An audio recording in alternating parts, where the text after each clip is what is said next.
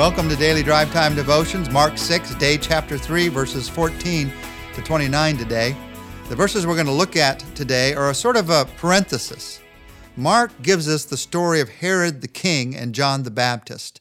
He does it in response to what had been happening in the ministry and the miracles of Jesus and how Herod the king responded to those miracles working. But in so doing, he tells us the whole story of what happened with Herod and John the Baptist. When we get to the end, we'll see together that this is a story about the destructive power of guilt in any person's life. Let me, let me walk through this story little by little with you and make some comments along the way, beginning in verse 14. King Herod heard about this for Jesus' name had become well known. Now, let me just pause there for a minute and say that this is the son of Herod in the Christmas story. This is not the Herod in the Christmas story who had the children of Bethlehem killed. That was Herod the Great. This is Herod Antipas, his son. And, and to confuse you just a little bit more, there's another Herod in the New Testament in the book of Acts. That, that Herod who persecutes the church is Herod Agrippa I, the grandson of Herod the Great. Lots, lots of Herods. We'll talk about that as we walk through this. Okay, so let's pick up again in verse 14. Jesus' name had become well known, and so some were saying, John the Baptist has been raised from the dead, and that is why miraculous powers are at work in him.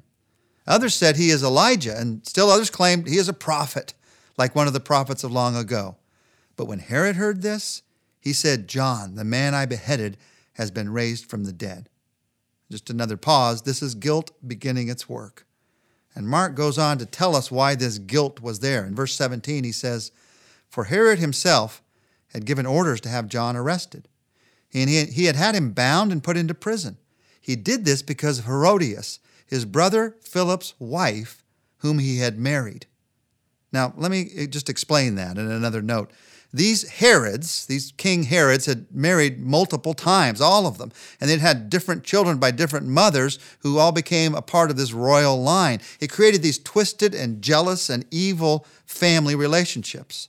Just to show you how twisted it all was, Herodias, whom Herod went and stole from his brother, his brother's wife, he lured her away from his own brother, was not only his brother's wife, but was also his own niece. And so John began to preach against this. Listen to what happens in verse 18. For John had been saying to Herod, It is not lawful for you to have your brother's wife.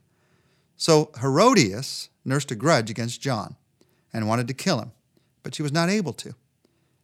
Because Herod feared John and protected him, knowing him to be a righteous and holy man. When Herod heard John, he was greatly puzzled, yet he liked to listen to him. Now, just another comment. Here's an evil man from an evil family who knows the truth when he sees it.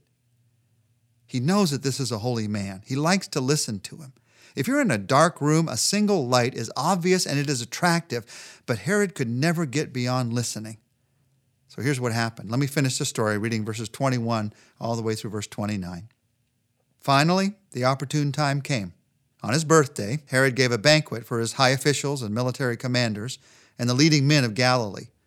When the daughter of Herodias came in and danced, she pleased Herod and his dinner guests.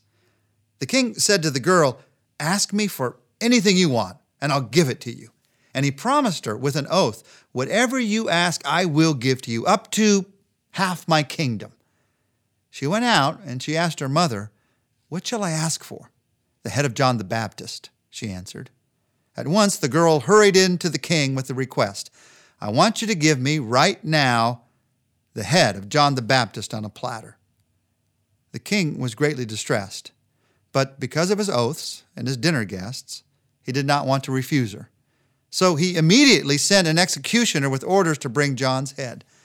The man went, beheaded John in the prison, and brought back his head on a platter. He presented it to the girl, and she gave it to her mother. On hearing of this, John's disciples came and took his body and laid it in a tomb. Now, before we get to Herod and his guilt and why this happened, another question. Why would God allow this? John the Baptist, who Jesus said no one has ever had greater faith amongst men, why would God allow this to happen to him? It's often difficult to see why God allows things to happen, but, but not in this case. God allowed John's death because John's work was done. He'd come to be a forerunner of Jesus, and that task was now complete. And even though this was motivated by evil hearts and petty influences, God allowed it because of his plan for Jesus. The reasons that God allows evil people or evil motives to sometimes have a devastating impact on our lives as believers is not nearly so obvious as this usually. And yet I can say this you can trust him. You can trust God. God knows what he is doing. He would not have allowed it. He would not have allowed it if it did not fit into his plan. Now, Herod, Herod did what he knew to be wrong. And then he began to live with this life of guilt. This life of guilt that at the beginning of these verses, he thinks that these miracles that Jesus is working, somehow it's John the Baptist raised from the dead. That's what his guilt did to him. The power of sin and guilt begins to color everything in your life. It happened for Herod. Jesus heals a little child, but Herod feels hate. Maybe it's John the Baptist. Jesus feeds 5,000. Herod feels fear. Maybe it's John the Baptist. Jesus forgives, but Herod feels guilt. Maybe it's John the Baptist. Jesus makes blind men see. Herod can only see the ghost of John. Now, how did he get there? How did Herod get into this deep place of guilt?